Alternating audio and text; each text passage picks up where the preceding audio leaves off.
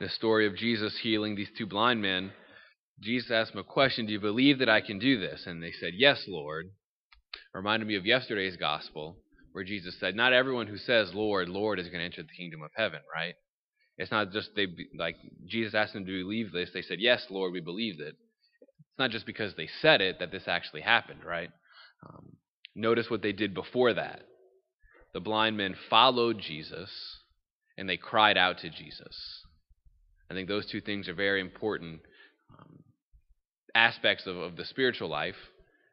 It's not just because we tell Jesus things, it's because we dedicate ourselves to following him. While they were blind, in blindness they followed him. In darkness they followed him, and they kept crying out to him. Opening their hearts to the Lord, and that true faith, that living faith, not just by words, but by actual example and by deeds, that's what the Lord noticed in these men, and that's what brought about their healing. Let it be done to you according to your faith true faith of the whole person, right? We follow Jesus no matter what the darkness may be, no matter what it may seem in our life. We continue to follow him. And from that place, we cry out to him. And from following him and crying out to him, even in that place of darkness, sight comes. And their eyes were opened because of that, because of that faith that propelled them to follow him and to cry out to him. It's a beautiful thing to meditate upon um, just on the on the first Friday, remembering in a special way the Sacred Heart, right? Um, the heart that burns with love for us.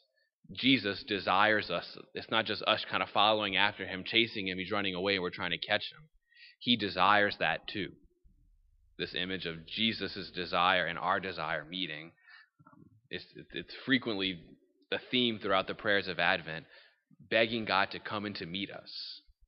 That's what we're preparing our hearts for. So, as we continue this first week of Advent coming to a close, renewing our commitment to following Jesus in the midst of the trials, the darkness, the overwhelming, the finals, everything, we're in the midst of it, right? Follow Jesus and keep crying out to him, knowing that he will come to save us and you in the situation of your life. Amen.